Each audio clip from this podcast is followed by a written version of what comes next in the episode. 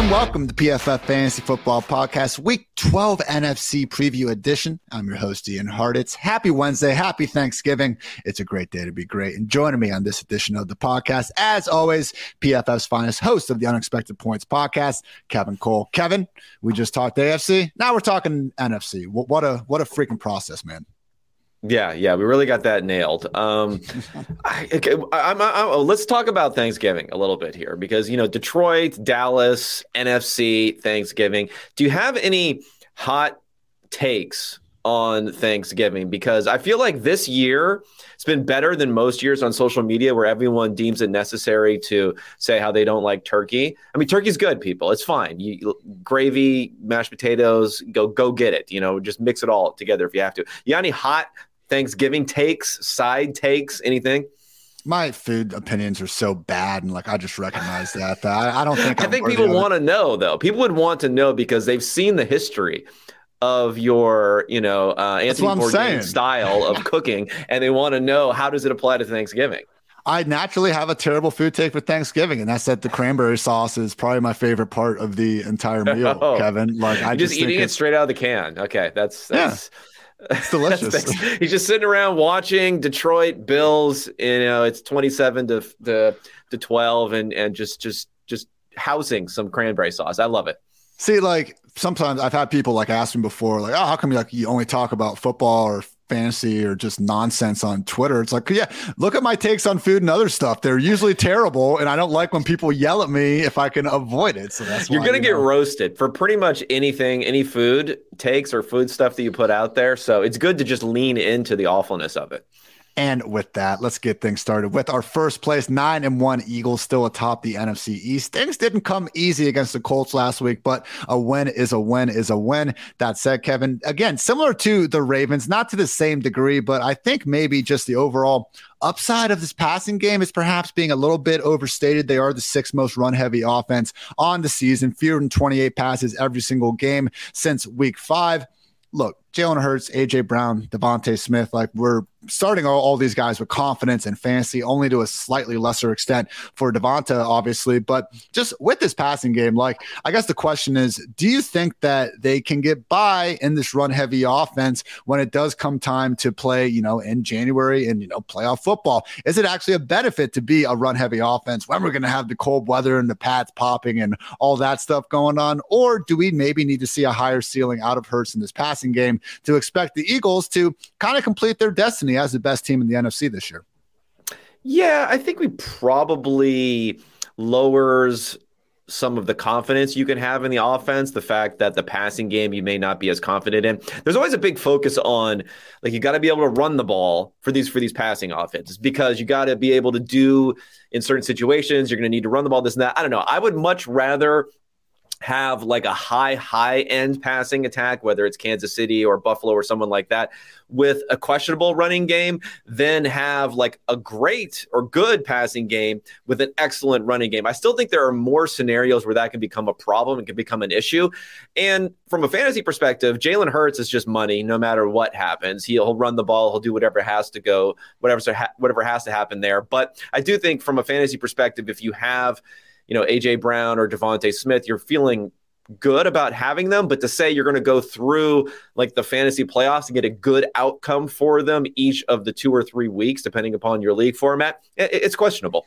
Definitely nitpicking here to an extent. Yes. Again, you're feeling good about it, especially with Hurts. I mean, look, 15th most fantasy points per game this season from just rushing production, like among all running backs and all that. It has been incredible to see what Hurts has been capable of doing. But yes, fewer than 220 team passing yards in all but one game since week 3. So yeah, the one game they didn't, A.J. Brown had 3 touchdowns against the Steelers. Like you see the upside, you know, poke its head out there from time to time. Just hasn't been maybe quite as consistent as you might see with some other passing games. But once again, still an awfully good team and a great offense. Only other note is Miles Sanders, you know, continues to struggle a little bit to find the end zone. They don't throw him the ball very often. He did actually get behind the secondary last week and drew a long defensive pass interference penalty, but just not a consistent part of his game. So low-end RB2, borderline RB2. I don't think he needs to be started. Otherwise, yeah, we know what we're getting in Philly. Second place, Dallas Cowboys, coming off that absolute massacre over the Vikings. This week, obviously, home against the Giants on Thanksgiving. 9.5-point favorites against the Giants. The game total at 45.5. So you kind of brought this up, I think, shortly after Dak returned. I think it was in that Bears game where they scored 48 eventually, but a lot of it was, you know, the defense helping out and then the run game able to take over. But the quote unquote problem for this offense is how damn good the defense is, because Dak and company don't really have to keep their foot on the gas. Now, at least the scoring upside is up. I mean, look, this offense with Cooper Rush and even Dak under center in week one didn't score more than 25 points in weeks 1 through 6. Since getting Dak back, though, they've had 24, 48, 28, and 40 points out there. So similar to Philly, like, I don't want to seem like we're hating on anything about the Cowboys offense, because they're really good and they're an awesome team, obviously, with, you know, legit, seemingly Super Bowl at a minimum, you know, NFC aspirations this year. But just, again, from a more fantasy perspective here, what do you make of these weapons moving forward? Because we have CeeDee, we have Tony Pollard, who is just making the most out of every single touch he gets. But it's disappointing to have an offense that has shown they can crack 40 points, you know, at will. And I guess not having that second wide receiver we can get behind, not having a quarterback who is seemingly capable of giving us still those top 3, top 5 world-beating performances. Still solid, but just maybe not quite as good as we would have expected from some of the talented pieces at hand. Yeah. I know this seems to be the week that everyone was giving the flowers. So we'll talk about some more flowers to Dak Prescott for how great that he was playing and how well he executed and everything else. But you're right. What's interesting, in the AFC pod, I was listing off all of these receivers who were better than, just to show the quality, who were better than Amari Cooper and then Christian Kirk. I mean, who's the name that I didn't list there? CeeDee Lamb. CeeDee Lamb, I mean, you could say, you know, you have your one guy on this offense, but you don't even really have him at the level that you would like. And it's not just a Cooper Rush thing. It's partially a Cooper Rush thing. I know last week he had his explosion game, but he's not a guy you can necessarily count on a week in and week basis, because Tony Pollard is the explosive playmaker on this team, and it's not even a joke to say so. I mean, the thing is, a 68-yard catch and a 38-yard catch last week, it's not like it's completely fluky either. These are plays, and this will be the interesting thing for me is like what they're going to do with the backfield. I think Zeke is going to continue to fall into the end zone once or twice a week, so he'll be usable. But Tony Pollard, those 2 plays that he made, which are enormous plays, probably the 2 biggest plays offensively that the Cowboys made during that game, are both plays where if it's Zeke and not Tony Pollard, those are not touchdowns. Those are maybe big plays, those are maybe decent plays, but they're not touchdowns. You have to have the speed not only to beat the linebacker, but to take it all the way on the wheel route, which is a huge play. And then on the 30-yard touchdown, on the swingish sort of, screenish sort of pass that he got, he still had to have the speed to beat the defenders who were coming there to pursue, and I don't think Zeke can do that. So Tony Pollard is really the story of this offense as far as an explosive playmaker. And what's impressive, I think Romo brought this up on the broadcast, but looking at Pollard this year, he leads the NFL in yards after contact per carry even. Like, and that seems to be the one thing that you could give more credit and credence to Zeke about being the better running back. And to be fair, there aren't many running backs better than Zeke at getting that 1 yard when you need 1 yard. I mean, Pollard got stuffed on back-to-back goal line carries. Zeke was able to pound it in on his first try. So there's still a role in this offense for Zeke, specifically short yardage. Should you pay $90 million for a short yardage back? Probably not. And I think that's the problem that we continuously have talking about this backfield. But I did think that Pollard number could be inflated, and it's really not, Kevin. Again, one of the things I like to do for yards after contact, because look, if you break an arm tackle at the line of scrimmage and run for a 70-yard touchdown, that's 70 yards after contact, but that can really skew a number that I think we kind of think of differently. So I like to look at the percentage of carries that our running back has with at least 2 rushing yards after contact. And this season, 32 running backs with at least 100 carries. Only Aaron Jones has a higher rate of at least 2 yards after contact per carry than Tony Pollard. So he's been consistent inside, outside receiver. The man's an absolute baller. And at this point, man, like, if you have freaking 3 top 5 running backs, I guess Pollard's on your bench, but like, you better have an absolute loaded squad. I have Pollard as my RB8 this week, and I'm not completely convinced he's getting 20 plus opportunities per game, but at some point, Kevin, you know, we're not playing in points per carry and points per volume league. We're playing in games where we need the realized yards, and Pollard at this point, he's picking them up better than just about any other running back out there. Yeah. I mean, that's just the way to look at it across the board. The efficiency is probably not going to be a super high level that we've seen so far, but plenty good enough. You're firing them up and you're happy about it.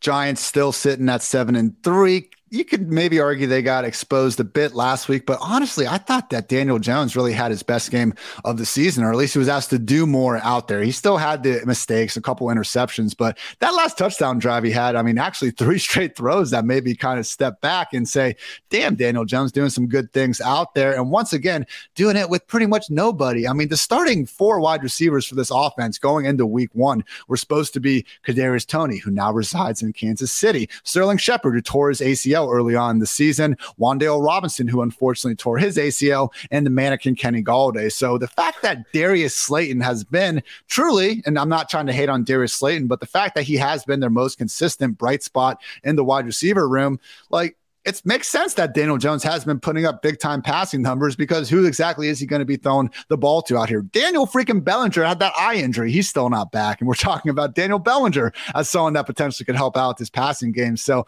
again, Kevin, it's just one of those things where with Daniel Jones, they are trying to evaluate if he can be the quarterback of the future, and based on the weapons they've had there, I don't know how you could be anything else, but pretty damn pleased with how he's played this year. Yeah. Pretty damn pleased with how he's played. Pretty happy about the continued juice that he gives in the running game with another rushing touchdown there. Saquon Barkley, I guess, is the story. He's probably another guy where, you know, it's weird to talk about Saquon Barkley and Damian Pierce maybe together in the same sentence, but I do think there are similarities in the fact that they had shown basically no vulnerability to poor overall offensive play, and Saquon Barkley is less of a game script dependent sort of player as Pierce, but there's also some similarities in the fact that the offense sometimes is just not going to come to play, and you can't necessarily expect him always to have a high end outcome, and you can't always expect him to bust a big play. He was much more of a variance type of player early in his career, even when he was the RB1 as a rookie with those big plays. Sometimes those aren't going to happen. He's going to have some down weeks. So it's something you can pencil in going forward. Of course, you love Saquon Barkley, but this is, you know, the floor is a little bit lower when you're playing in an offense that can't sustain and score 20-plus points every single week. Last week, first time on the season, Saquon finished worse in the RB17 in full PPR scoring. So, yeah, it was, you know, I saw some people cursing it out. You know, you were in a must-win game. You had Saquon and Justin Jefferson out there somehow and weren't able to come through for you. But this happens to even the best players in the league, unless your name is 2021 Cooper Kupp.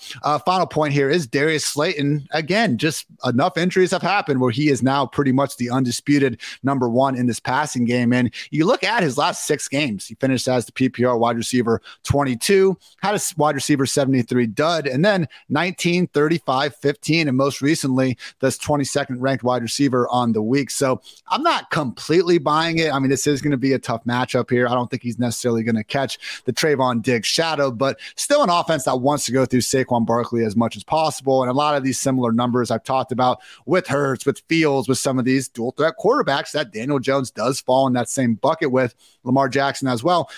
We're not getting more than like 200, 215 passing yards. It's like an entire volume really for anybody to seize too much of that. That said, with Darius Slayton now, he really is the last man standing here. So are you confident he can keep up what has honestly been, again, 5 of the last 6 weeks as a wide receiver 3 or better?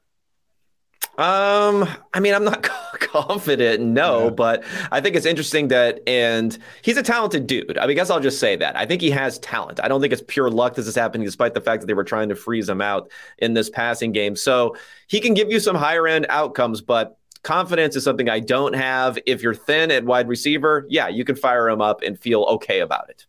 Yeah, and I would say in the middle 4 of those games, just 3, 6, 6, and 4 targets. So he's made the most out of some of these, and I do agree with Kevin's point that he's talented. Like, that was always my kind of issue with the whole Wandale Robinson hype train. And look, Wandale had a fantastic game his last time before injury, so you can certainly say that I was well on my way to taking a big fat L there. But I just think sometimes we get so obsessed with the rookies in particular, and a day 2 rookie in Wandale who, yes, he's talented, but is Wandale Robinson more talented than Darius Slayton? because he got picked higher in the draft. Like, at some point, doesn't Slayton scoring 8 touchdowns as a rookie in the NFL, like, kind of mean that maybe he's a little more talented than that 5th round draft capital? So it just seems like that, again, so much of the yearly focus is on the draft, and it's very cool, and it is meaningful in terms of projecting guys moving forward. Just one of those things where, you know, maybe at some point the undrafted guys, the day 3 guys, once they're in the league for 3-4 years, maybe we can just say that they're pretty damn talented in their own right. Last place, 6-5, Washington Commanders. Taylor Heineke experience keeps on keeping on. Winners win, Kevin, and Taylor Heineke has been doing a lot of that. Favored to do just that again, 4 points favorites against Atlanta in Washington. Game total resting at 42. So, look, Taylor Heineke, he is our single lowest graded passer on the season in terms of just pure PFF passing grade, mostly because of his turnover-worthy plays. Nobody has a higher rate of them this season. That said, if there is going to be a matchup where he can maybe get going, it could come against this Falcons defense that, man, even before they got A.J. Terrell back, was already bad. And A.J. Terrell, I'm cutting him a little bit of slack because this year he has been following number 1 wide receivers all over the field more weeks than not. Last year he stayed on his side, and yeah, they just picked apart the rest of the defense and they didn't throw the ball to A.J. Terrell. And some people got that twisted as like, okay, he's a top 5 cornerback in the league. Look at all these numbers that he isn't allowing. So this year, he has allowed a league-high 7 touchdowns. But again, when you're following the number 1 guy, I'll give you some more slack. But, man, overall, 28th ranked defense in EPA allowed per pass play, 22nd explosive pass play rate, 25th in fantasy points per game allowed to QBs, and they're 30th against wide receivers. So could this be a boom for Heineke and McLaurin this passing game, or is it a situation where we know how erratic Heineke is, and even though we've seen some nice games from Terry McLaurin here, we just got to keep in mind there is a low floor here if we do see the bad game come out?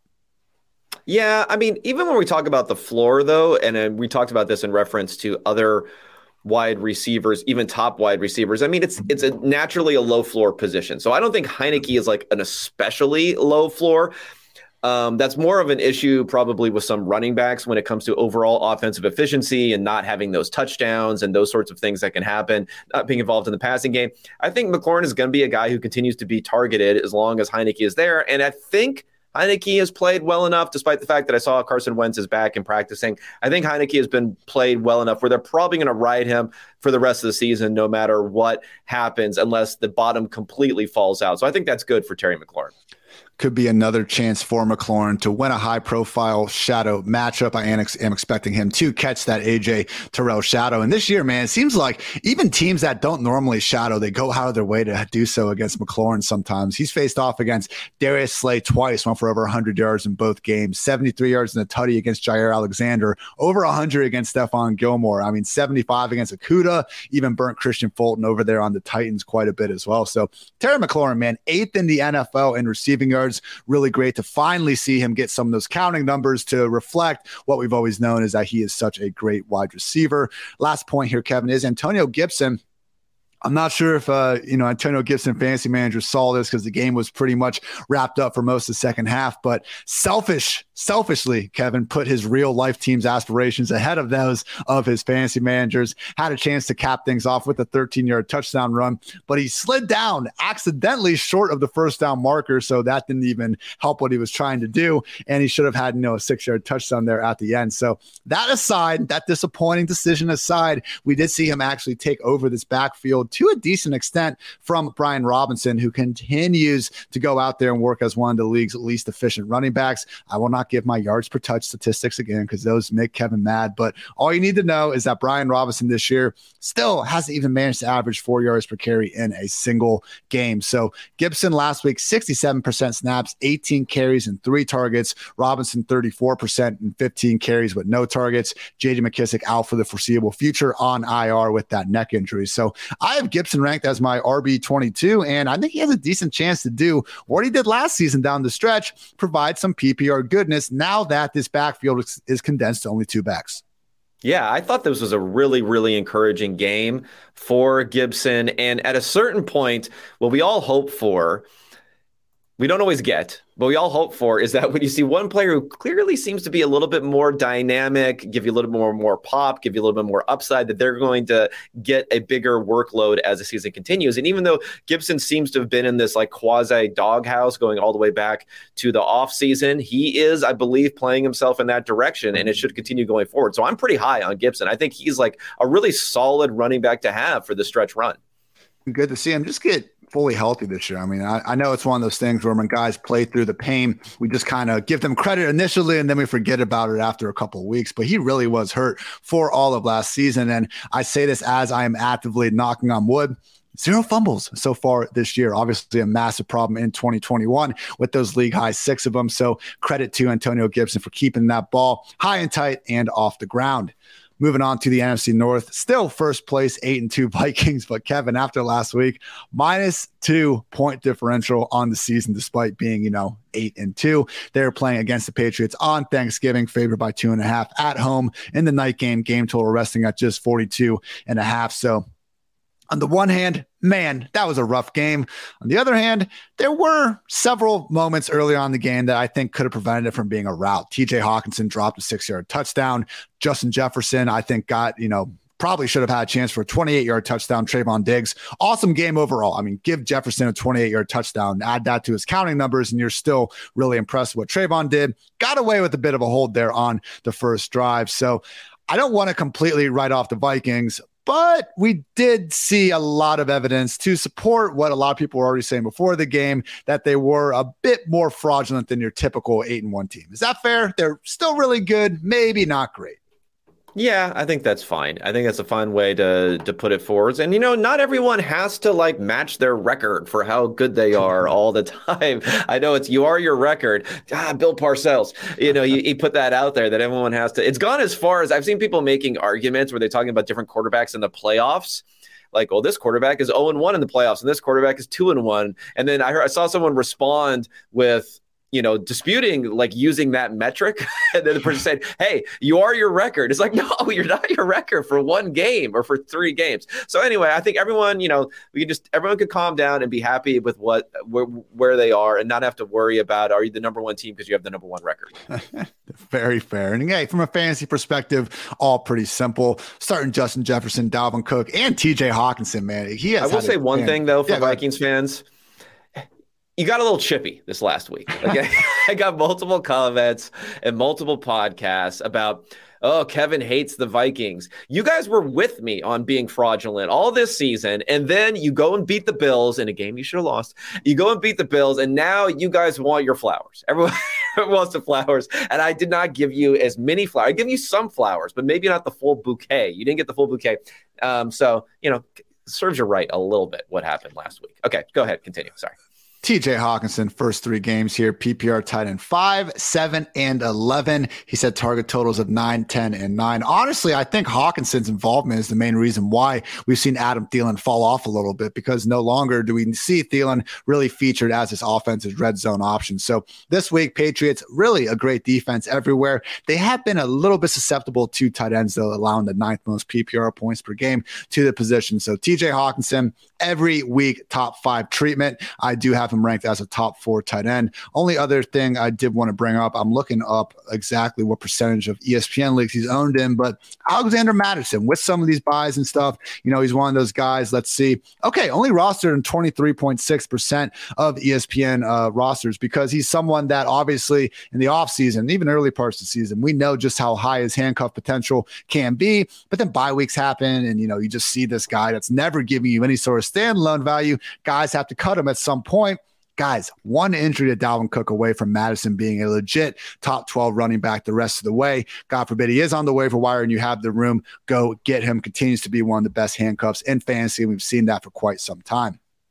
Second place, 4-6 Detroit Lions. This is all my fault. They were 1-6. I was making fun of the Restore the Roar crowd, and the Roar's starting to get restored over here, Kevin. They have won 3 straight games. I absolutely jinxed it. Now, it's not looking great this Thursday. They're facing off against the Bills. Buffalo favored by 9.5 points. Game total at 54.5. Week high mark for the first game of the week on Thanksgiving. So, hey, When is a win is a win. You are what your record says you are, Kevin. You've just said that's the single biggest thing we need to trust over here. But again, just with this offense, I feel great about Amon-Ra St. Brown and maybe, just maybe, DJ Chark coming back and not playing a full allotment of snaps yet, but it's just good to have healthy receivers. Josh Reynolds has been out, and Jamison Williams actually getting his practice window activated. I didn't even know if he was going to play this year, and it does seem like he is on schedule to do just that. So I guess the question here down the stretch is, because for right now, it's Amon-Ra and it's Jamal Williams, but do you think this offense, now that some of the wide receivers are getting healthier again, could get back to being what was the number one ranked scoring offense in the league weeks 1 through 5? Yeah, maybe not number one, but I think they could be pretty strong. I think what's weird about this is going into the season, you would have said one of their most dynamic players was DeAndre Swift, and I don't know, man, it's not getting any better. Justin Jackson is like consistently out snapping this guy, but yet the juju, I guess, is good around the building with Swift put on mothballs and giving all of the juicy goal line carries to Jamal Williams, who's cleaning up in that department. So I think it's a good offense. I think it's a defense that's playing a little bit better recently against weak competition. They probably have the ability to go basically 500 the rest of the season, maybe hit some overs for some people who bet on them in the offseason, that 6.5 over-under total. So I think they're an interesting team. And they could even give a little bit. I know I said this could be over early and, you know, a wipeout for the Bills. They could give a little something to the Bills. We'll see what happens. Yeah, DeAndre Swift, we can't start him in close start-sit conversations. I mean, he's my RB36 on the week, and I'm going to continue to go with Jamal Williams and many other running backs ahead of him. Justin Jackson is unironically working ahead of Swift, and we can say they're working him back into the equation, but we can't measure right now exactly when that's going to change because Swift isn't going into these games as questionable. He's practicing in full, going in without an injury designation, and then we can hear Dan Campbell, you know, just say his usual stuff about, yeah, you know, they're hoping to get him more involved when he's healthier and all that. So look, and we can pick apart every single carry the guy has out there because it's, again, one of those things, guys are playing through injury and all of a sudden, you know, we kind of forget that at some point, but it's just frustrating, man. He's averaging 6.1 yards per carry this season. So okay, he picks the wrong hole sometimes. Okay, you know, a lot of those came from the first two games of the year where he was having a lot of explosive runs. Those are things that he brings to the table. So I just, again, the fact that Justin Jackson, a guy that couldn't find an NFL roster until early August, is now playing ahead of the guy where Lions fans and everyone else in the organization couldn't stop gushing over just what he brought to the offense. It's been so disappointing to see. So, yeah, until we have any level of confidence that DeAndre Swift can see even 10 combined carries and targets, which is not good, but that's what we would need to, in order to get him back into that RB2 conversation. For now, I'll continue to answer any sort of close start sit questions with the other guy. 4-7 Packers in third place in Philly on Sunday Night Football. Eagles favored by 7, game total at 46.5. So I thought last Thursday night was probably Aaron Rodgers' worst game of the season. That said, there were, you know, some Allen Lazard drops in there, and we still did see the 2 touchdowns to our guy, Christian Watson. Kevin, you said the line at 2.5, so he has not gotten over that the rest of the way, but so far, so good. So bad. I was joking with you about that, you know, we're expecting regret on the touchdown front. Well, he regressed from a touchdown on 75% of receptions to a touchdown on 50% of receptions. So directionally, I'm right. So I'll claim that as like a partial W on this one. Directionally, get the hell out of here. But I won't like. I don't think Rodgers is washed. I think this was another example of a primetime game bringing out some extreme opinions about him. And again, it wasn't good. You can say it was his worst game of the season, but the week before was his best game of the season against a Cowboys defense that really looked more mortal against that Packers offense than any other group we've seen this year. So again, probably not the sexiest or biggest hot take thing to say out here, but yeah, I think this Packers offense is probably just much closer to average or good at their peak, and they're not going to be great. And we just saw another example of that really coming to fruition last week. Yeah. I think that's exactly it. And I mean, you're still hopeful for Christian Watson that he'll be able to do some stuff down the stretch, 2-3 touchdowns a week. If he's dependent upon that, maybe it's not the greatest thing, but if you're maybe not this week, so there's no buys this week, but you know, you got some bye weeks still coming up. You got some injuries. You got some other stuff going on. I mean, I was happy to have him. I actually had Burks and Watson starting in our PFF league last week. So I was pretty happy about that Thursday night matchup. And at least there's hope, you know, he's a raw receiver. I think everyone called him a raw receiver. So he, as long as he continues to contribute positively, and there's some good feelings via Rodgers, you know, and when Rodgers is doing his meditation and other things, you know, that'll come up. The touchdowns that Watson's been scoring will come into his mind, and maybe he'll target him more, even more going forward. I have him as my wide receiver 25 this week, and I think that's a pretty fair mark. So he's not someone that needs to be started in every lineup because, again, he is scoring the touchdowns, guys, but only 6 targets last week. I mean, that's what Randall Cobb had. Allen Lazard out there with 11. Like, there are still possibilities. He's ascending for sure. I have Watson ranked ahead of all these other Packers wide receivers for sure. Just realized, still a passing game. We have seen hit some ruts, a passing game that hasn't always had 39 pass attempts like they did last week to go around. Boomer bust wide receiver potentially. And guess what? When he booms, it's fantastic. There could be a bust here or there, and we will live with that. Last place, 3-8 Chicago Bears, continuing to just have the tank of all tanks here with Justin Fields flashing, but them ultimately going out and losing the football game. This week they're in New York facing the Jets. Jets are favored by 4.5 points with Mike White under center. Game total at 39.5. So Justin Fields, we got to keep an eye on his dislocated left shoulder. He is day-to-day and also could miss the entire season per the Bears. So got to love getting that range of injury outcomes.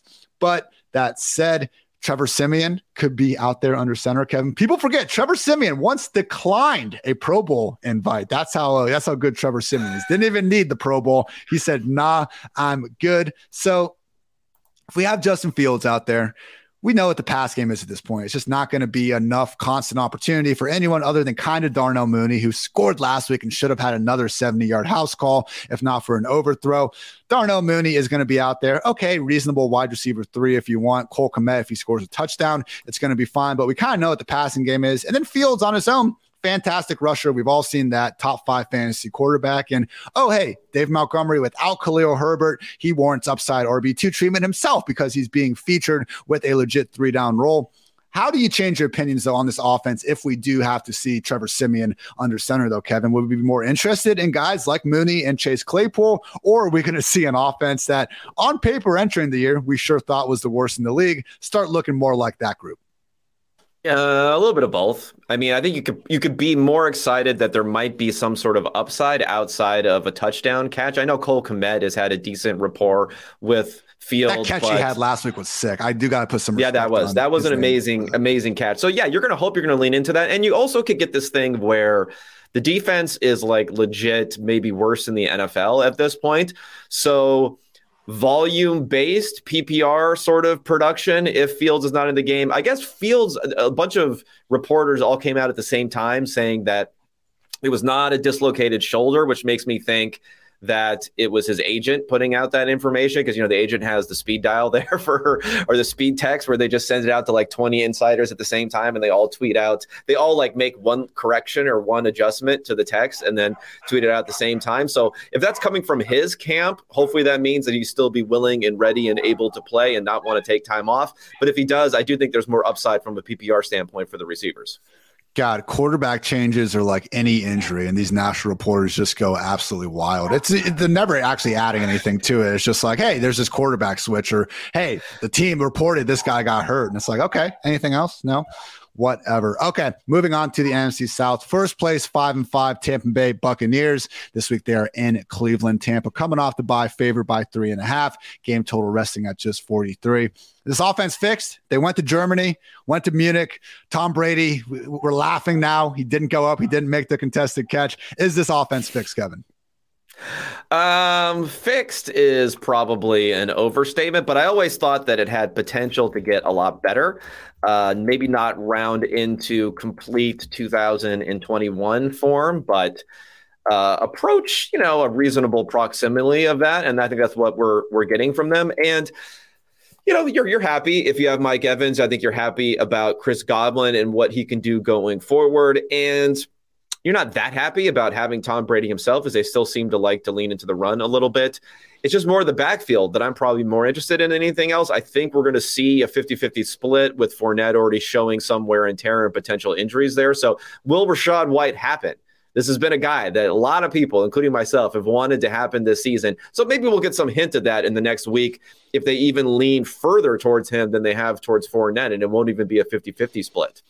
Bucs beat reporter Greg Allman did tweet that he expects White to retain his starting job. He did add the caveat that whoever gets more touches the rest of the way will hinge on the production at hand. So the one thing with Lenny, he did suffer a hip injury in that game. ESPN's Adam Schefter has already noted that he is not expected to miss any additional time. We do have Giovanni Bernard potentially coming off the IR, but he didn't even play on offense before getting injured in the first place. So I'm with you. I think it's a 50-50 split likely between Fournette and Rashad White. I do think we're maybe overrating how good Rashad White has been. I get the potential. Don't you dare say that. Come on. Don't you dare say that. Exact same. I know. No, I'm with you. He hasn't been like, it's not a Tony Pollard Zeke situation. No. Or even a Khalil Herbert, David Montgomery. I mean, look. Yeah. Fournette's averaged more yards per route run. They had the exact same yards after contact per carry. White's at 3.7 yards per carry. Fournette's at 3.4. So again, the whole rushing game has been horrendous. I mean, 2 weeks ago, I believe their first time over 100 yards since that week one game against the Cowboys. So I agree. I think the eye test tells you that Rashad White's more explosive, and we do already see Lenny wearing down, getting a little bit banged up to your previous point. But yeah, not must starts at this point, but finally some standalone value for Rashad White. Like I did rank him one spot ahead of Leonard Fournette. So tough scene for you Leonard Fournette fantasy managers out there. Still an RB3, I think. Certainly not that, volume-based RB1. We were hoping he might be the rest of the way. Second place, 5-6 Atlanta Falcons. This week they're in Washington. 4-point underdogs, game total at 42. We're getting on the Drake London train. Unfortunately, Kyle Pitts will be missing at least the next 4 weeks on the IR with that knee injury. And, he hasn't really boomed yet this season, but just, # watching the film, Kevin. Drake London looks good out there, man. The separation concerns that, followed him around as a prospect. I always thought were incorrectly rooted in this idea that a contested catch rate is, more about someone's separation than anything. So I'm not worried about that. And again, small sample. It's still an offense that doesn't have a ton of volume. And we got the Mariota experience, but looking good for Drake London. I'm confident he can be an upside wide receiver 3 the rest of the way. A little too far. I almost had you. I mean, maybe. I mean, confident. That was the word that just jumps out at me. I have no confidence in anything having to do with this passing game. I guess it helps that Kyle Pitts is not there. I mean, maybe, whatever. Like, is there anyone that could get less usage than Kyle Pitts? I guess they probably will actually have someone playing tight end who will get less usage than Kyle Pitts here. You never know. Would it be funny if Michael Pruitt came in and was like scoring touchdowns and was getting targeted and doing something in fantasy? But, I like Drake London as a talent. I just hate this offense. I just hate this offense. 20 pass attempts last week. I hate it. Even my guy Cordero Patterson can't consistently be relied on, because as much as Kings stay Kings, and Cordero Patterson is the definition of that all-time leader in NFL history and kick returns brought back for a touchdown. Kind of hard to rely on those each and every week, Kevin, when it comes to fantasy football. So yeah, Mariota had 13 rushing attempts. Yeah. Just unfortunate. Just killing everybody. CPAT in his first 3 games back from injury, 14, 6, and 12 touches. He has no receiving role in this offense, because who does have a consistent receiving role in this offense at this point? So CPAT is my RB27 on the week, remains a freaking god at playing football. The problem is we need that sweet volume, and he is not getting it. Tough matchup this week against the Commanders, 4th best defense in PPR points per game allowed to running backs. By the way, apologies if we had any dogs barking in the background. We got 4 of them running around the Hartitz household Thanksgiving with the all the family over here. So awesome stuff with them just ripping apart all the local UPS drivers. But on to the 4-7 third place New Orleans Saints this week in San Francisco. 49ers favored by 9.5. Game total at 43. So hey, I said a lot of not nice things about Andy Dalton last week, because guess what? He had back-to-back games where he didn't play very good football.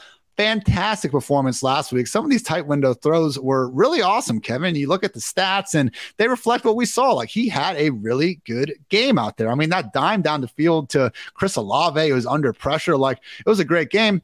And then all of a sudden, we get a report from one of the best beat writers in the game, New Orleans .football's Nick Underhill, who reports the Saints coaches said they realized they were underutilizing Taysom Hill's unicorn skill set before week 11. That was your takeaway? More Taysom Hill after that performance from Andy Dalton? So it's one of those things, man, where Talking about Taysom Hill in the offseason, my issue with getting behind him as a fantasy asset, despite the potential to be a fantasy unicorn, speaking of that term, with his ability to go out there and just work as the quarterback, because not only did they have Jameis, they had Andy Dalton, but I don't know what's going on with Jameis not getting these opportunities. It doesn't seem like they have any interest in giving him more run down the road.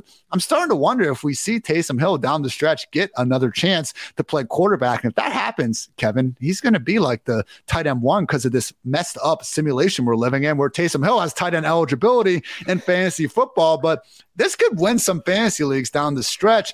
God forbid Taysom Hill is out there, and I know, oh, Ian, he's not out there anywhere. I'm going to pull up ESPN stuff, but when I throw this back to Kevin, I'm guessing he's still not owned in over 50% of ESPN leagues. So what are your thoughts on the Taysom Hill experience becoming a full-time thing moving forward, Kevin? Because, my God, New Orleans, whether it's Sean Payton, Dennis Allen, they love this guy. Yeah.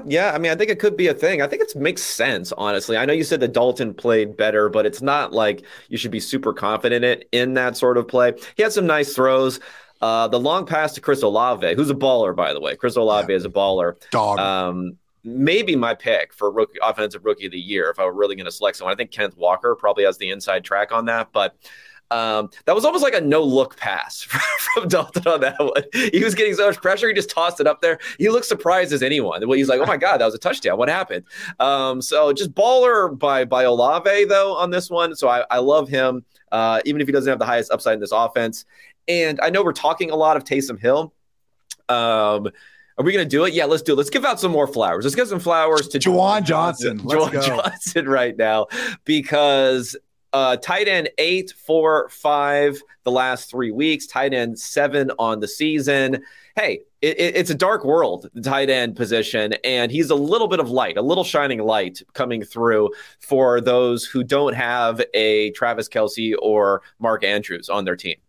Love the note about Chris Olave. I mean, most yards per route run by a rookie wide receiver since 2015. A.J. Brown, Justin Jefferson, Jamar Chase, and then Chris Olave. So I know he doesn't win the same way as those guys. He's always been. Again, you can't really talk about Chris Olave without talking about how smooth the guy is out there, but it's true. And I think because of that, people just tend to kind of underestimate him, not necessarily saying defenders, but just in the lexicon of talking about, who the best wide receivers are out there. I'm with you. My pick for rookie of the year, and certain hosts of the PFF Fantasy Football Podcast, Kevin, might have called that before the season and might have called Patrick Mahomes as the MVP. And don't ask me who I said would win the NFC, and I said the Packers. Props to Dwayne McFarland for nailing. Oh my goodness.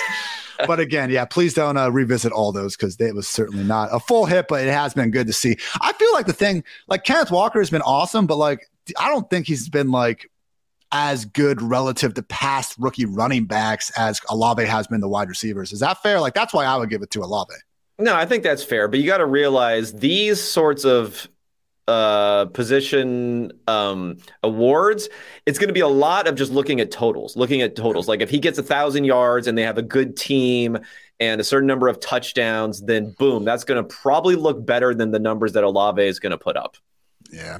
Yards per. Remember Justin Jefferson. this is a quarterback, though. Decision. Justin Jefferson didn't win rookie of the year, right? Versus Justin Herbert. I think running backs and quarterbacks, just like in the MVP race, they get pushed up above wide receivers. Well, there was one vote that went to Mac Jones last year instead of Jamar Chase. I mean, come on at that point. But yeah, it's just a reality of some of the award season propaganda. Last place, 3-8 Carolina Panthers this week at home against the Broncos. Denver favored by 2.5, game total week low, 36.5 points. Sam Darnold, he's back, getting a chance to go out there and do whatever it is that his thing is against one of the very best defenses in. Hopefully pass to DJ Moore. That's his thing. That's your one job. That's your one job, Sam Darnold. I was surprised, and I think it's relative to how bad things have been this season, but I was surprised at actually how well Darnold did get the ball to DJ Moore last year. Just once I looked past it, they had 12 games together. And DJ Moore averaged 5.7 catches for 70.7 yards and 0.25 touchdowns. Not incredible, but hell of a lot better than the 4 catches and 46 yards that he's been averaging this year, you know, with various guys. 9.8 targets per game with Darnold, just 7.5 targets per game this season. So again, plenty of duds in those sample with Sam Darnold. But again, this has been a new low for DJ Moore throughout this season. I think, Kevin, maybe not this week because Patrick Surtain II is incredible when he's not facing Devontae Adams out there. I think he's going to cause a lot of problems for Moore in this entire passing game. You know, 5th highest graded cornerback on the season in PFF coverage grade. But moving forward, I do think Darnold, you could argue, is a little bit of an upgrade for DJ Moore. That said, I don't want to immediately assume that 2021 Sam Darnold is going to be the exact same as 2022 Darnold. So any thoughts on DJ Moore here moving forward? I'm cautiously optimistic, but I'm going to, you know, fix my previous error here and not put confident anywhere near this sentence.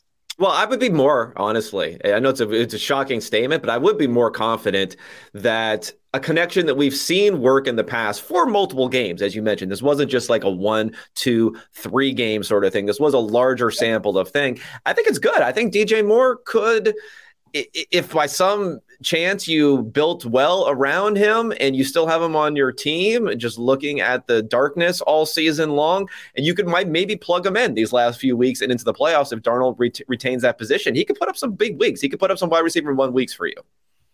Do you want to bring up again, as we said last week, that Deontay Foreman, despite coming off some of these good games, again, I just think we have it in our heads that these guys, they score 2 or 3 touchdowns. It's like, we need to start them again the next week, like no matter what. And yeah, you have your Christian Watsons of the world who just are incapable of ever busting under any conditions out there. But Christian Watson aside, all jokes aside, Deontay Foreman, like he's had the 3 really big games, but those came in formats where they were able to play with double-digit leads. And then also in that back and forth over time game against the Falcons. So unfortunately, he just runs the risk of finishing with 10 or 11 scoreless touches anytime they are going to fall behind big. So this week, the Broncos only favored by 2.5. I'm not expecting severe negative game script. That said, the efficiency at hand could be pretty tough to come by. I don't know, though. Josh Jacobs has had some success against his D. I have Deontay Foreman, let's see, Kevin, as my RB 28 on the week. So, you know, with a few buys in there, he kind of be a borderline RB2. I feel like that's fair. This is still a terrible offense, and I would not be surprised if he's already had his best games of the season. Yeah, the terrible offense and use, like the game script is not an issue as far as trailing the entire time, but this could just be a very, very ugly offensive game across the board. So it could just be, it doesn't matter the game script. It's just everyone has a subpar outcome.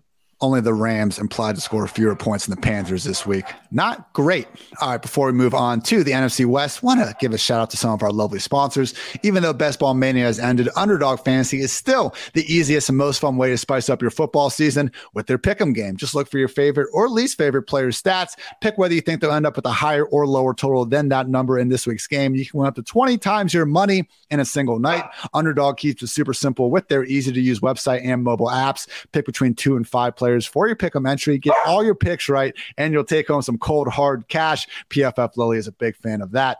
It's simple to get started. Just head on over to underdogfantasy.com or download the app, sign up for promo code PFF, and Underdog will double your first deposit up to $100. Again, that's Underdog Fantasy, promo code PFF. Get in on the action today. Also, the PFF Fantasy Football Podcast is sponsored by Western Southern Financial Group. While you focus on your roster moves, Western Southern helps advance your money moves. Buying your first home, plan to start a family, wondering how to make your money grow? Western Southern's playbook of life insurance, investment, and retirement solutions helps you rest assured on game day. Team up to understand needs and address goals with a game plan built just for you. Get started at westernsouthern.com/PFF. Also want to give a shout out to our friends over at Sleeper. We just talked about him, but DJ Moore is going to be our bounce back player of the episode. Not this week, because again, I am objectively terrified about Patrick Surtain and that top ranked Broncos secondary and PFF coverage grade. But moving forward, as sad as this is to say, Sam Darnold could be an upgrade for DJ Moore. I mean, look, I think Terry McLaurin objectively is a little bit better than DJ Moore. And for that reason, I'm giving him the crown as his generation's Allen Robinson, and before him, Andre Johnson, of just balling out with one bad quarterback after another. But McLaurin and DJ Moore. And honestly, if you want to even go back to college with DJ Moore and some of the things he had to deal with, I mean, these are your Terps right there, Kevin. Yeah, there you go. That was an exciting game. Yeah. I mean, you know, you guys lost by double digits as usual because Buckeyes are going to do that. But yes, DJ Moore last season with Maryland, 4 different quarterbacks under center.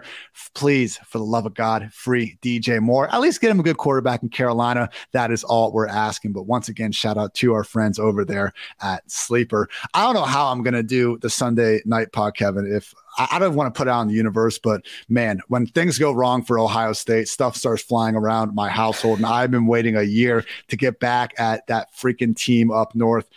Ooh, I've been nervous all week about it, trying to grind the fantasy to keep my mind off the bigger issue going on. So cannot wait for the game. Okay, well, actually, I have some breaking news that might keep your mind off of it. Breaking news here. So the LA Rams have made a move. There's a move they're making at quarterback, which could hint some problems for Matthew Stafford and his ability to come back in the next week or two.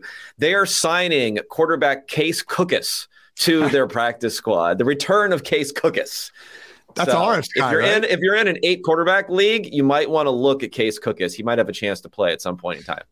Kukis was playing some good ball last spring, Kevin. I'm not sure if you were checking the Philadelphia Stars in the I was not. I was not at all, I have to say. Case Kukis, man, that dude can ball. Should have been, you could argue, a USFL champion. Couldn't quite get it done when it mattered. But yeah, that's RF Scott. He's got to be hyped right now. All right, final 4 here. NFC West. First place, San Francisco 49ers facing off against the Saints this week. 9.5-point home favorites. Game total at 43. You know, clever tweet by you, Kevin, just giving Troy Aikman some love, where Aikman said on the broadcast, these are the things that people don't want to talk about with Jimmy Garoppolo. Mm-hmm. The conspiracy. So let's talk about it, against Kevin. Jimmy Garoppolo. What is the conspiracy against Jimmy Garoppolo? Well, no, he actually had another segment. I went over this on the Unexpected Points podcast, if you want to check it out. He had another, like, I don't know, maybe he had some sort of there's a mind meld. I had a mind meld with Troy Aikman here because normally we're not on the same page very much. But he also mentioned in the podcast that, like, Jimmy Garoppolo on third down, touchdowns he had in that game on third down. But in order to sustain the running game, which everyone talks about the running game for San Francisco, it's actually not that efficient of a running game, but they run it a lot. You have to convert third downs. And he said, the only thing I'll nitpick for Troy a little bit is he said that Jimmy's been really good at converting third downs this year. In reality, he was great at converting third downs in 2017. He was injured in 2018, great in 2019, pretty good last year, even though he was injured, so above what you would expect, and of course, doing well this year. So yeah, let's give Jimmy his flowers, okay? Let's give Jimmy his flowers. He converts those third downs. He makes the offense run. Is he going to throw 4 touchdowns every week? Probably not, but he's let's give him some credit.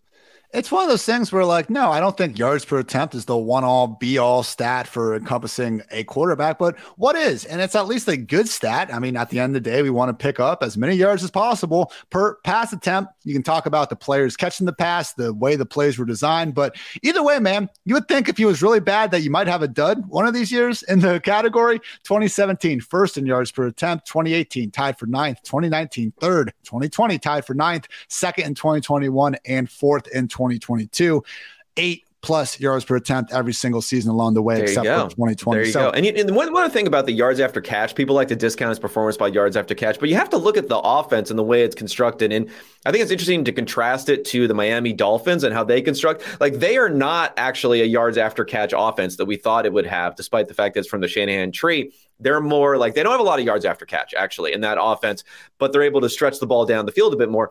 The San Francisco offense is designed to have yards after the catch. So I do think some of the formulas and other things where we like to discount Jimmy because of the yards after catch is maybe doing a bit of a disservice because, yeah, if he was getting this much yak in an offense that wasn't designed to have yak like that, then you just say these receivers are incredible and they're being lifted by him.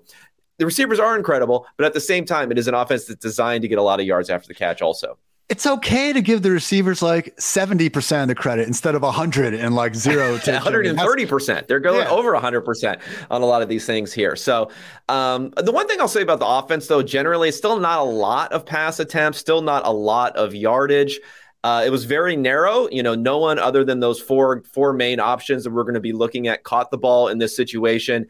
And McCaffrey, I think they're using him very wisely by allowing Elijah Mitchell to run the ball a lot more, because I don't think he's going to give you a lot of value necessarily over Elijah Mitchell. And why get him injured on something like that, where he's adding the most value is in running routes and picking up third downs and being the option where they just can't cover everyone on these 3rd and 5 situations, which has just been easy pickings for Jimmy Garoppolo to find the right guy and to convert and to keep on moving and going forward.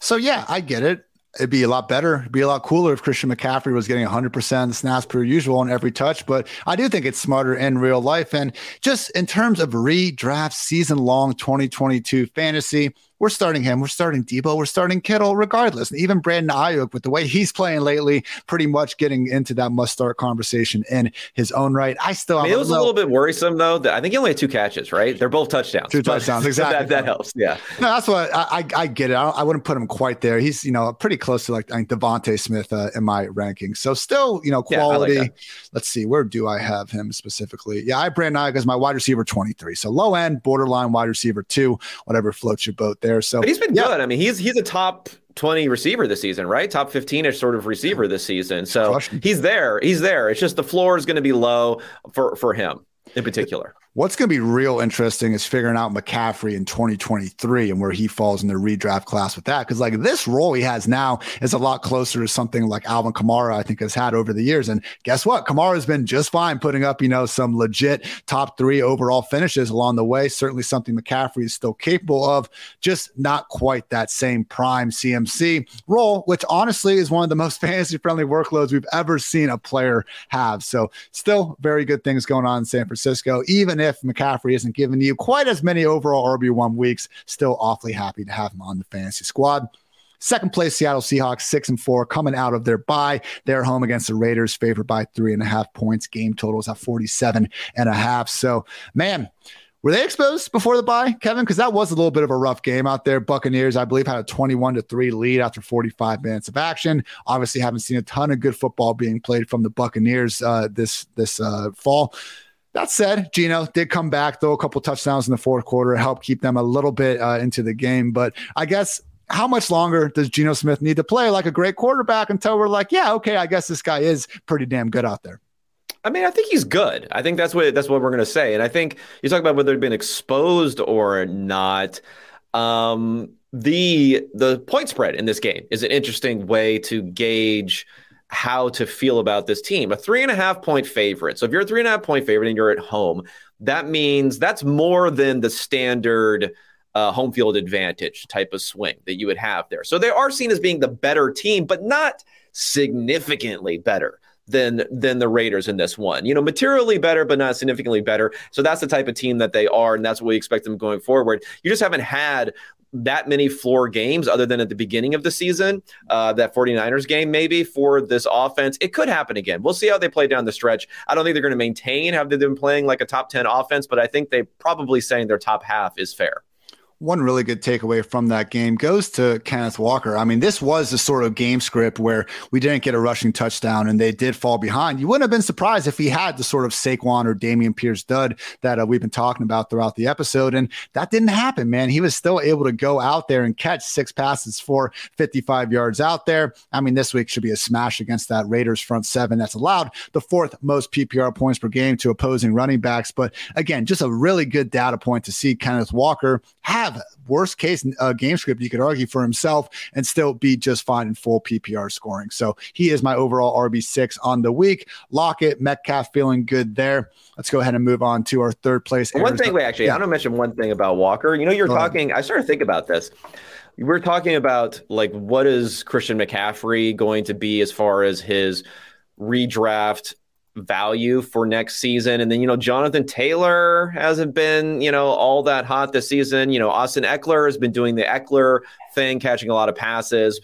Derrick Henry has been looking Derrick Henry-ish. He's going to be kind of old. Saquon Barkley, we'll see if we can rely upon him. I mean, could Kenneth Walker be in the discussion for maybe not being the RB1, but right up there, right at the top?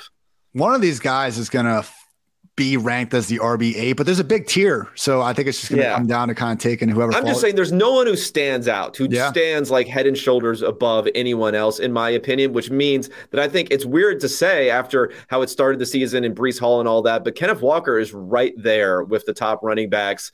He's probably the number one running back in Dynasty right now, right?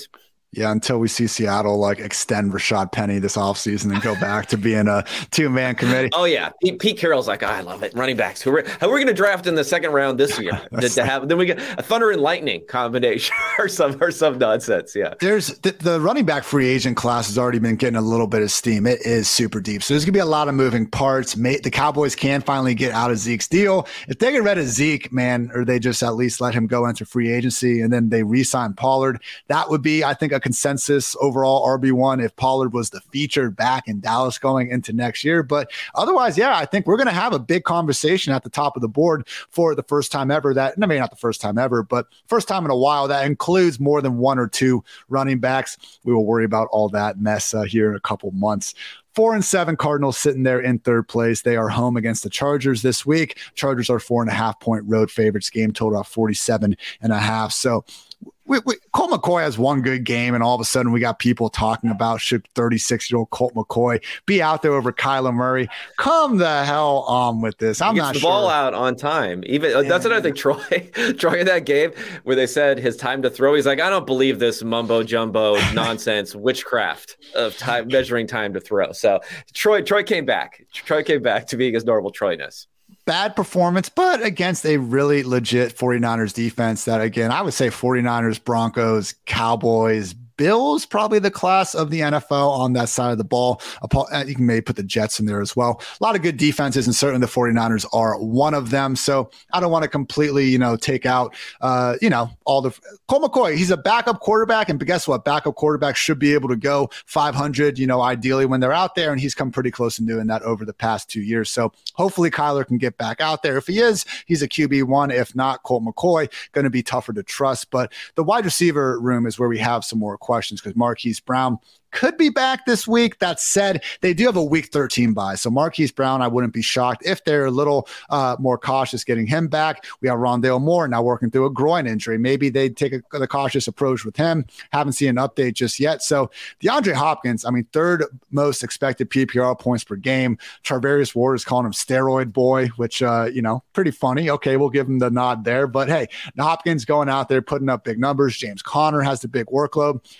Greg Dortch season, perhaps, Kevin. If Rondale Moore is out of the picture, if Marquise Brown is out of the picture, I can't believe I'm kind of getting hyped about Greg Dortch, but we've seen it in this offense, and particularly with McCoy under center.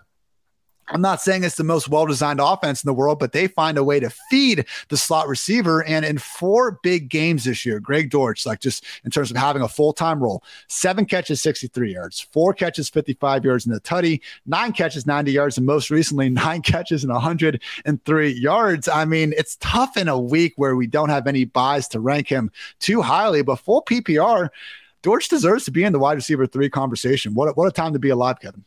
Yeah. I think it's just that role, right? That slot role for the Cardinals is pretty fruitful. And Dortch, I'm just looking him up so I can get his exact dimensions here. 5'7", 173 pounds. So he's just not going outside, right? So just by necessity, they're going to throw him into the slot. So yeah, if Rondale Moore is out, if Marquise Brown doesn't come back, I kind of think Marquise Brown's going to come back, though. Yeah. I think it was close enough that they'll bring him back. I know you mentioned the bye and that stuff, but we're in desperate times for the Cardinals. So if Marquise Brown doesn't play, I think Dortch is an interesting play here. If Marquise Brown does play, I think Marquise Brown could have a big game. But it's interesting to see what that dynamic is going to be, because he was almost like the target hog sort of guy. He wasn't a hugely efficient guy with his targets. And when that's how he was getting home before. So it'll be interesting to see how he is playing with DeAndre Hopkins, and maybe we'll see that this week. There is a chance that Brown, if they're going to use him differently, could unlock this offense. They haven't even tried to really stretch the field throughout this season. And to your point, they were using Hollywood much more underneath throughout his, successful and productive first 6 weeks out there, but they had to because Hopkins was out of the picture. Wandale missed the first 3 or 4 games of the season as well. So theoretically, if you have Hopkins doing Hopkins things, you got some explosive underneath guys like Wandale and to a lesser extent, Greg Dortch. Marquise Brown taking the top off could make things that much easier for Hopkins, Moore, Dortch, and even Trey McBride in those underneath intermediate areas of the field. I mean, my concern would be, you know, there's not just one lock on this offense. There are multiple locks. There's a deadbolt. Yeah. There's someone is propped a chair. Someone has propped a chair behind there and stuck it in there to keep it closed. That's my only concern about this offense. Very fair. But an offense we have even more concerns about. The last place, 3-7, Los Angeles Rams in Arrowhead. Case Cookus is here. Case Cookus to the rescue. Don't sleep on these USFL ballers. Kansas City favored by 14.5 points. Game total just at 44. So we got rid of Darrell Henderson. So let's go. What's up with that? That was a weird draft, which reminds me, this is, again, fantasy team that no one cares about. I picked up Cam Akers in our fantasy league, who you drafted at the beginning of the season. I tried to re-sign him. Oh, no, we don't have bids. That's right. It's freaking waiver. So then I got Cam Akers back there. But who knows? Maybe it'd be Kyron Williams. They must like Kyron Williams, and Cam Akers is being used. So I don't know. Maybe one of those guys can be useful. Stafford, they should probably just like almost think about shutting him down at this point with those back-to-back concussions. Props to Tutu Atwell. I mentioned him in the last spot is like, what do we need to do to see him? So the Rams sent him out there. He catches a 65-yard touchdown. And they're like, okay, enough. We've seen enough. We put you away. We can't do that. No more of that, please. So I don't know what's going on. It sucked to see Stafford get that concussion. He was balling out there. Yeah, he was playing well. That was maybe his best game of the year. He had that dime to Tutu. He had Allen Robinson down the sideline. Unfortunately, it got dropped, but really it was looking good before that injury. But to your point, wouldn't be surprised if we have seen the last of Stafford and obviously Cooper Kupp this season. So in this spot, they're done. This season's over. Like you might as well just pull up the stakes at this point, hope to, make some good free agent signings, use your compensatory picks since you got no draft picks as usual, and try to build forward for next year. So Higbee, volume-based tight end one. That said, I mean, he hasn't scored all season. He doesn't have over 50 yards in a game since week 5, but he is back to at least, 89% route rate. Last week, he's no longer being used as a blocker, so we can get behind him and full PPR as, a top 10 option. Otherwise, though, really just any close start sit question, I'm going to be taking the other guy. I have Allen Robinson as my wide receiver 40. I mean, 3 touchdowns on the year, yet to reach 65 yards in a game. I mean, look, it's the 32nd ranked offensive line, PFFs, that I think is causing a lot of the problems. I mean, they had a 3 when they had Bryce Perkins out there under center at the end. They had 3 straight snaps where I had to double check it because it was like a second down, a third down, and the first down, the next drive where Saints only rushed 4 guys. Saints don't even have a good pass rush, and the Saints just swallowed Bryce immediately, man. He didn't even have a chance out there. Hasn't been that much difference with Wolford or Stafford under center. So I guess Akers and Kyron, if you want to have, that ticket out there. But this is another offense, man, where I brought it up similar to the Ravens, where it's like you can't be overly critical of these running backs because the opportunity just hasn't been there. Rams running backs collectively this year, 31st in carries and 28th in targets. So I honestly thought Henderson had been the best running back of the group. I still don't understand what exactly happened here. He started last week. He had 2 carries for 9 yards. He had 2 additional plays where he just wasn't a factor. I watched them to make sure he didn't blow a pass protection or anything. He didn't. And then it came out on Monday that he tweaked his knee in pregame, and they waived the guy. So I have zero idea what's going on with Darrell Henderson other than that Sean McVay apparently really freaking hates him. So with that, anything else to say about the Rams, Kevin? No, nothing else to say. I mentioned last week that I thought it could just be all over for them. They put up a little fight early, but yeah, it's over. They're done. Final updates as I'm scrolling. Noties on the phone, Clyde Edwards-Helaire on IR, Juju Smith-Schuster scheduled to practice on Wednesday. Jamar Chase is going to play, according to Joe Burrow. Oh, Burrow said that? I believe so. That's hot. Justin Fields scheduled to practice Wednesday. That's great news. Bryce Perkins getting, Bryce Perkins first team reps. He runs around, Kevin. Is there any? Kyle Allen is starting for the Texans. No, not him again. Yes, Kyle Allen. According to Aaron Wilson, who's pretty plugged in to what's all things Texans, he was the Texan guy there. Because Lovie Smith earlier today were saying he wasn't going to say. he was not saying who was going to start at quarterback because he didn't want to give a competitive advantage to the other team. Got leaked in like 3 hours. And then it's out. Not even. And then it's already out. Yeah, you don't want to give that competitive advantage to the Dolphins. How are that? Now they might win. Now the Dolphins might win that they know it's Kyle Allen who's going to be quarterback. I will never forgive Kyle Allen for convincing the world Curtis Samuel was not good at football with some of the terrible play he put forward back in 2019. Also, final note is the Giants. Oh my gosh, they're without Evan Neal, John Feliciano. They're basically going to be out without four key offensive linemen against Michael Parsons and company. Good luck, Daniel Jones. I mean, that might be hell. I know Daniel Jones runs the football, but he's being set up for a slaughter out there, man. That is going to be rough for him. But hey, we've done it. Thanksgiving on the way. Eat some turkey. Eat some cranberry sauce if you're feeling it, man. Again, I'm trying to come out and tell you guys I have bad food takes, but if you're out there like me and you do enjoy some cranberry sauce, go freaking enjoy it. But Kevin, Unexpected Points Podcast, and let the people know what else you got going on over at PFF.com. Yeah, QB rankings, showdown stuff. I'm gonna do the big showdown contest is the not traditional Thanksgiving game is the late game there for the Patriots and Vikings. So I'll have a write up for that, and then of course the normal schedule of Sunday night and Monday night. Also, and then stacks and ceilings, different simulation based work that I do for DFS. We'll have that for the Sunday slate. Great stuff all around. Rap sheet's calling it a rough fall from grace for Davis Mills. When was maybe they're going all the way back to him being the number one quarterback prospect coming out of high school, maybe, but when the hell was Mills even high enough up? Mills Mafia in shambles. I mean, look, Mills hasn't played good this whole season. Who has on the Texans other than he's been trash. But we were hoping for something a little bit better than this. Again, last week I'd argue Brandon Cooks was a bigger problem than Davis Mills. So I don't know, but yeah, Lovie Smith. Just after all that success he had at Illinois, really turning things around in Houston as well. Just falling upwards. Gotta love that in the NFL. I mean, he's taking space there. He's taking space until they can draft. I mean, they're gonna secure this number one pick. Who's the top quarterback prospect now? I don't even know. Stroud, baby. Is it Stroud? Okay. I don't know. We'll see. Yeah. So whoever it is, they're going to draft somebody and they're going to bring in a new coach based upon that. So, I mean, Lovey, his beard game is still top notch. So that he'll have that and he'll have checks coming in. The Texans are just sending checks out to all these different coaches who are not coaching. I'm available, Texans, if you need to bring me in for an interim position or something like that to collect some checks in the future. Well, just, still need you on Wednesdays, but if you want to go do that. Right. I could do that. I could coach that team and still be here on Wednesdays. I mean, Jeff Saturday is proving it's not that hard. They almost upset the Eagles. For Kevin, I'm Ian. Thanks so much for tuning in to PFF Fantasy Football Podcast. And until next time, take care, everybody.